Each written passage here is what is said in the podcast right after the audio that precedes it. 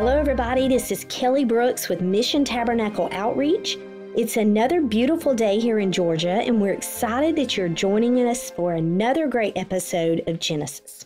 Let's just relax and get ready for another great journey through our biblical history. Today, we're going to be looking at chapter 11. We're going to be talking about the Tower of Babel. Before the Tower of Babel, the whole earth spoke one language. Most likely, that language was Hebrew.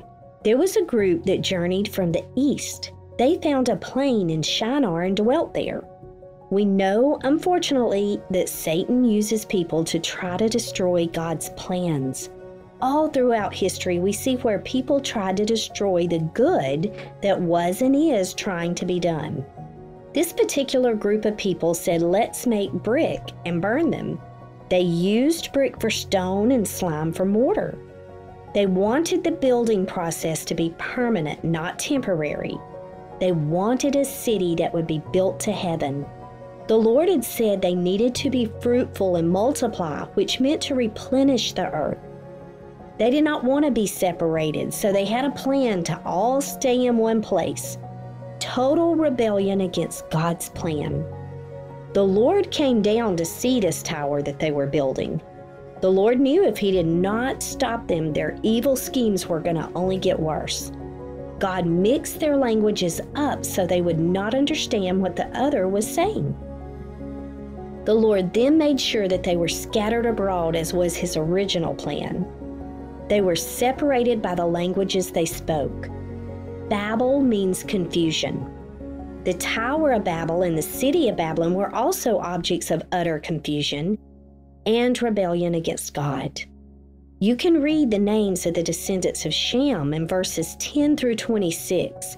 This was the lineage that Jesus descended from. Notice that the lineage here stops with Abraham. Then it continues with the lineage of Terah. It speaks here of Abraham and his wife Sarah. It talks about Sarah being barren. We know that in her old age, the Lord gave her a son. This is where the lineage of Jesus would come from and the gospel would go forth into the world. Terah was the reason Abraham and Sarah would move from Ur to Haran. Haran was in the land of Canaan. It doesn't matter where we come from, what language we speak, or who our family is. When God wants to move us, He can do so in an instant. That is, if we're obedient to His will.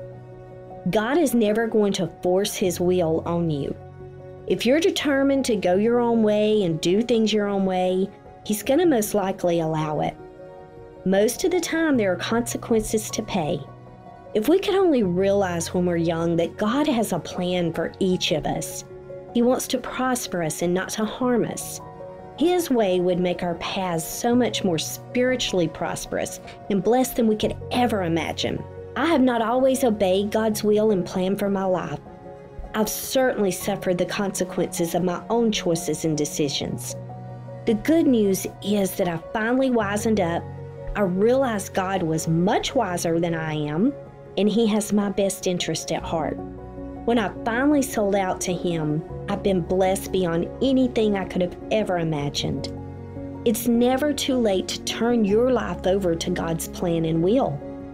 He can turn a mess into a message if you only let Him. He can turn a test into a testimony. Let's go to Him in prayer today and pray that He puts us on a path of surrender and leads us away from a life of rebellion and heartache. Let's pray. Dear Jesus, we come to you today and I thank you for every listener out there.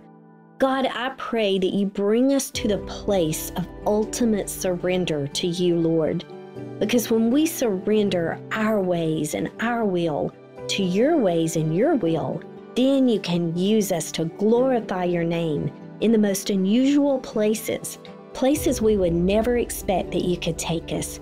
God, it's an adventure Help us to realize that the adventure of life can be so blessed and prosperous if we only obey you. God, I pray that every person here will realize the importance of pushing away the rebellion and the darkness and the evil and totally giving over to light. We can do that, God, by doing what your word tells us, believing in you, asking you into our heart, asking you to forgive us our, for our sins and cleanse us before you, and then walking the path of obedience. And I pray that each listener out there today chooses that way. We thank you, Lord. In your name we pray. Amen. We want to invite you to join us each week as we share encouraging messages to help you understand our Christian heritage straight from the Bible. You are so very much loved by our Heavenly Father. We want to help you on this journey called life.